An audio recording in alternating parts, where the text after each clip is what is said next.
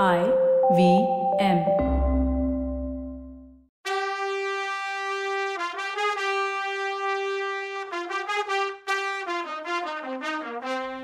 வணக்கம். Welcome to கதை பாட்காஸ்டின் பொன்னியின் செல்வன் இது எபிசோட் ஃபார்ட்டி சிக்ஸ் கதை சொல்பவர் கவிதா. வணக்கங்க. நான் கவிதா பேசுகிறேன் சேனாதிபதி பூதி விக்ரமகேசரியும் பார்த்திபேந்திர பல்லவனும் பூங்குழலியும் பார்த்துட்டு நின்றுட்டுருக்க இளவரசரும் வந்தியத்தேவனும் ஒரு நல்ல கத்தி போகிற காட்சிக்கு வச்சுட்டு இருந்தாங்க. பூங்குழலியை பார்த்ததும் புத்தியை தவற விட்டான் வல்லவன்.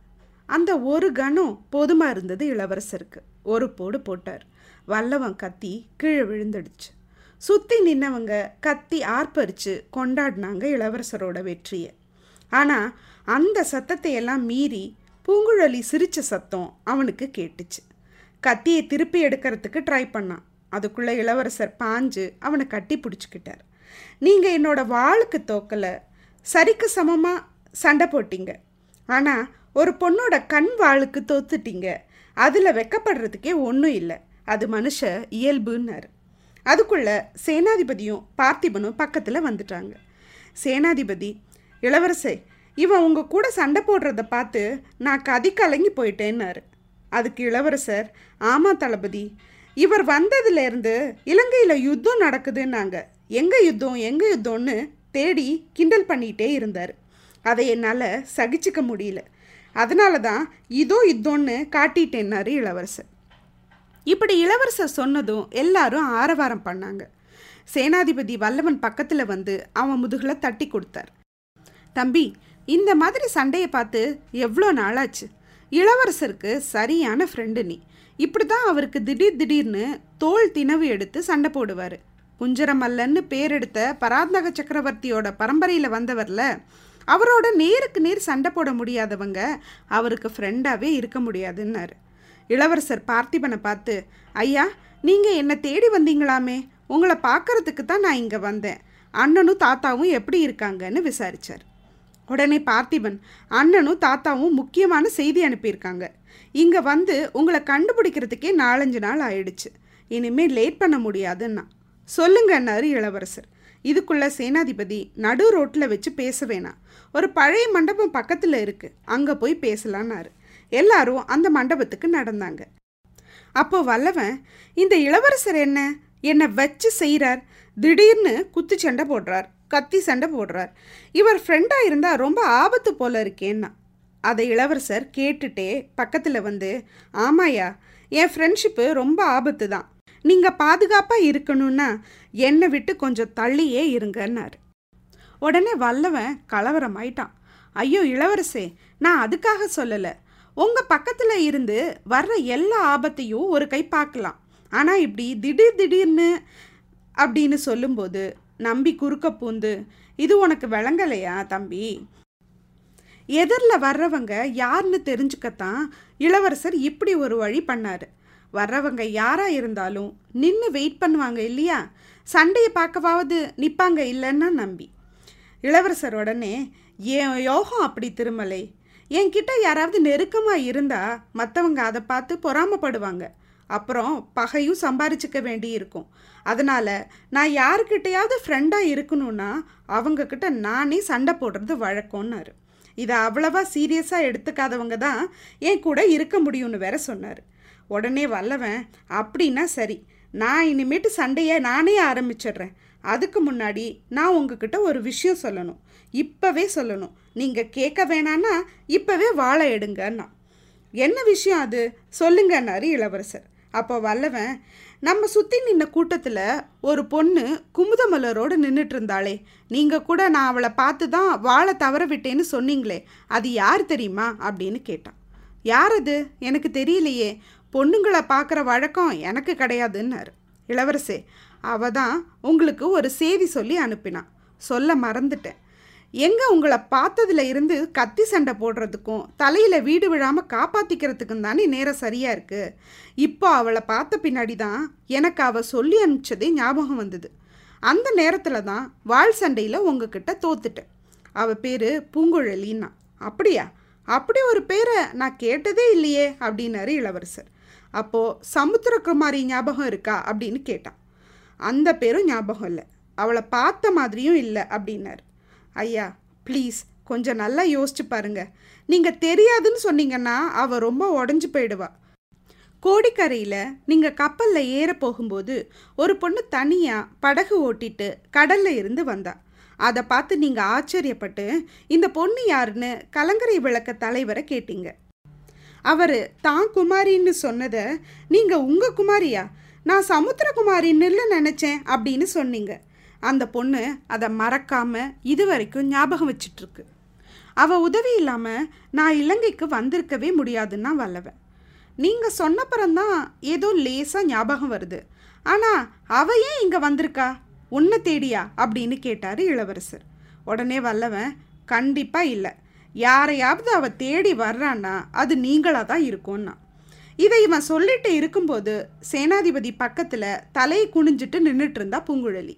ஆனால் அவள் கவனம் முழுசும் இளவரசர்கிட்ட தான் இருந்தது.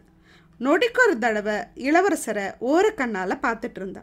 அந்த பழைய மண்டபத்தில் மேடான பீடம் மாதிரி ஒரு இடத்துல இளவரசரும் சேனாதிபதியும் பார்த்திபனும் உட்காந்தாங்க கொஞ்சம் தள்ளி வந்தியத்தேவனும் நம்பியும் நின்னாங்க.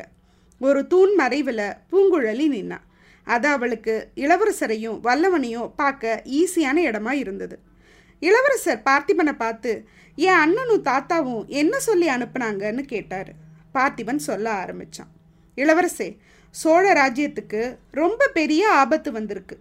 யுவராஜ்ய பட்டாபிஷேகம் பண்ணி உங்கள் அண்ணன் இருக்கும்போது இந்த பழுவேட்டரையர்கள் அதிகாரிகளோட சிற்றரசர்களோட சேர்ந்துக்கிட்டு சதி ஆலோசனை நடத்தி உங்கள் சித்தப்பா மதுராந்தகரை பட்டத்தில் ஏற்றணும்னு பார்க்குறாங்க இதில் திருக்கோவிலூர் மிலாடுடையாரும் கொடும்பாளூர் வேளாரும் தவிர மற்ற எல்லாரும் கூட்டு சதி. அதனால இந்த சதியை அப்புறம் பார்க்கலான்னு சும்மா விட்டுறக்கூடாது. வடதிசை தென் திசை சைன்யங்கள் நம்மக்கிட்ட தான் இருக்குது இப்படிப்பட்ட சதி முயற்சியை முளையிலேயே கிள்ளி போட்டுடலாங்கிறது உங்கள் தாத்தாவோட முடிவு. அதனால் உங்களை உடனே அழைச்சிட்டு வர சொல்லி என்னை அனுப்பினார். இப்படி சதி நடக்கிற நிலமையில நீங்களும் உங்கள் அண்ணனும் பிரிஞ்சு இருக்கக்கூடாது ஒன்றா ஒரே இடத்துல இருக்கணும்னு உங்கள் தாத்தா நினைக்கிறாரு. உங்கள் அண்ணன் என்ன இஷ்டப்படுறாருன்னு சொல்லிடுறேன். அவருக்கு ஒரு இடத்துல உட்காந்துக்கிறது பிடிக்கல. கடல் கடந்து போய் மேலை நாடுகளை எல்லாம் பிடிக்கணும். நம்ம புலிக்கொடி தான் அங்கெல்லாம் பறக்கணும். முக்கியமாக வடநாட்டுக்கு படையெடுக்கணும் அதுக்கு இந்த வில்லன் பிரதர்ஸ் சரி வர மாட்டாங்க அவங்க அப்ஜெக்ட் பண்ணி அப்ஜெக்ட் பண்ணி போர் வெறி அவருக்குள்ள பல மடங்கு ஏறிடுச்சு. அதனால் நீங்கள் வந்த உடனே தஞ்சாவூருக்கு படையெடுத்து போய் சக்கரவர்த்தியை மீட்கணும். பழுவேட்டரையர்கள் அதிகாரத்தை அடிச்சு நொறுக்கணும். அப்புறம் உங்களை சிம்மாசனத்தில் உட்கார வச்சுட்டு அப்படின்னு கதை சொல்லிக்கிட்டே போனவனை வேணாம் வேணவே வேணான்னு ஒரு குரல் தடுத்துச்சு. நம்ம அருள்மொழிவர்மர் குரல் தான் அது. வேணாம் அந்த வார்த்தை மட்டும் சொல்லாதீங்க. எனக்கும் சிம்மாசனத்துக்கும் ரொம்ப தூரம்னாரு. அதுக்கு பார்த்திபன் உங்களுக்கு பிடிக்கலன்னா சொல்லலை. அது உங்களுக்கும் உங்கள் அண்ணனுக்கும் என்ன இஷ்டமோ அதை பண்ணுங்க.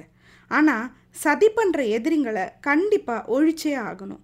அதுக்கு நீங்கள் காஞ்சிபுரத்துக்கு வந்தே ஆகணும். வந்து பழுவேட்டரையரையும் சம்புவரையனையும் ஒழிச்சிட்டு அந்த வேஷதாரி மதுராந்தகனை சிவலோகத்துக்கு அனுப்பிட்டு நீங்களும் உங்கள் அண்ணனும் என்ன பண்ணுறதுன்னு முடிவு எடுங்கன்னா அதுக்கு பார்த்திபரே ஆனால் சக்கரவர்த்தின்னு ஒருத்தர் இருக்காரே அவர் இஷ்டம் என்னன்னு தெரிஞ்சுக்க வேணாமா?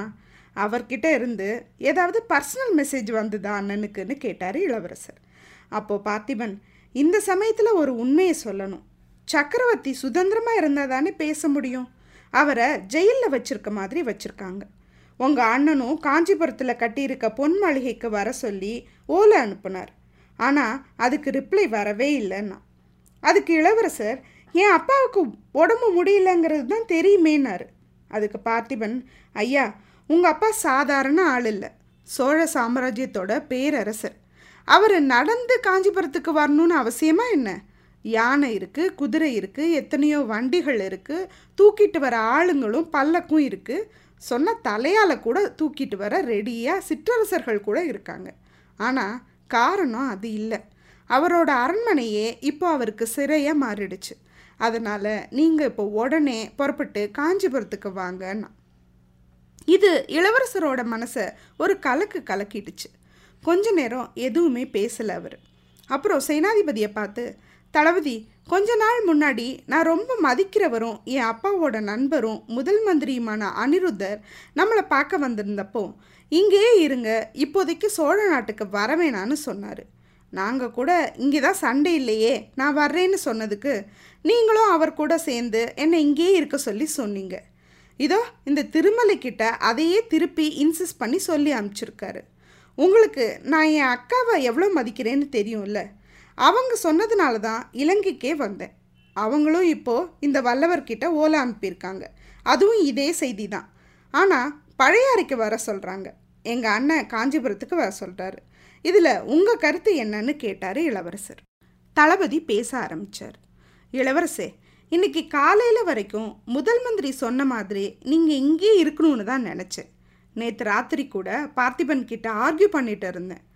ஆனால் இந்த பொண்ணு அதான் பூங்குழலி வந்து ஒரு செய்தி சொன்னான் அதிலிருந்து நீங்கள் உடனே கிளம்பி காஞ்சிபுரத்துக்கு போகிறது தான் சரின்னு எனக்கும் தோணுதுன்னாரு. தூண் மறைவில் நின்ன பூங்குழலியை அப்போ தான் இளவரசர் பார்த்தாரு. அபிமன்யுவை நாலு சைடில் இருந்தும் தாக்கி எதிரிங்க கொன்னாங்கன்னு கேள்விப்பட்டிருக்கேன். அந்த மாதிரி நாலு பக்கமும் இருந்து வர்ற செய்திகள் என்னை கொன்னுடும் போல. இந்த பொண்ணு என்ன சொல்கிறான்னு கேட்டார். அவளே சொல்லட்டும்னாரு தளபதி.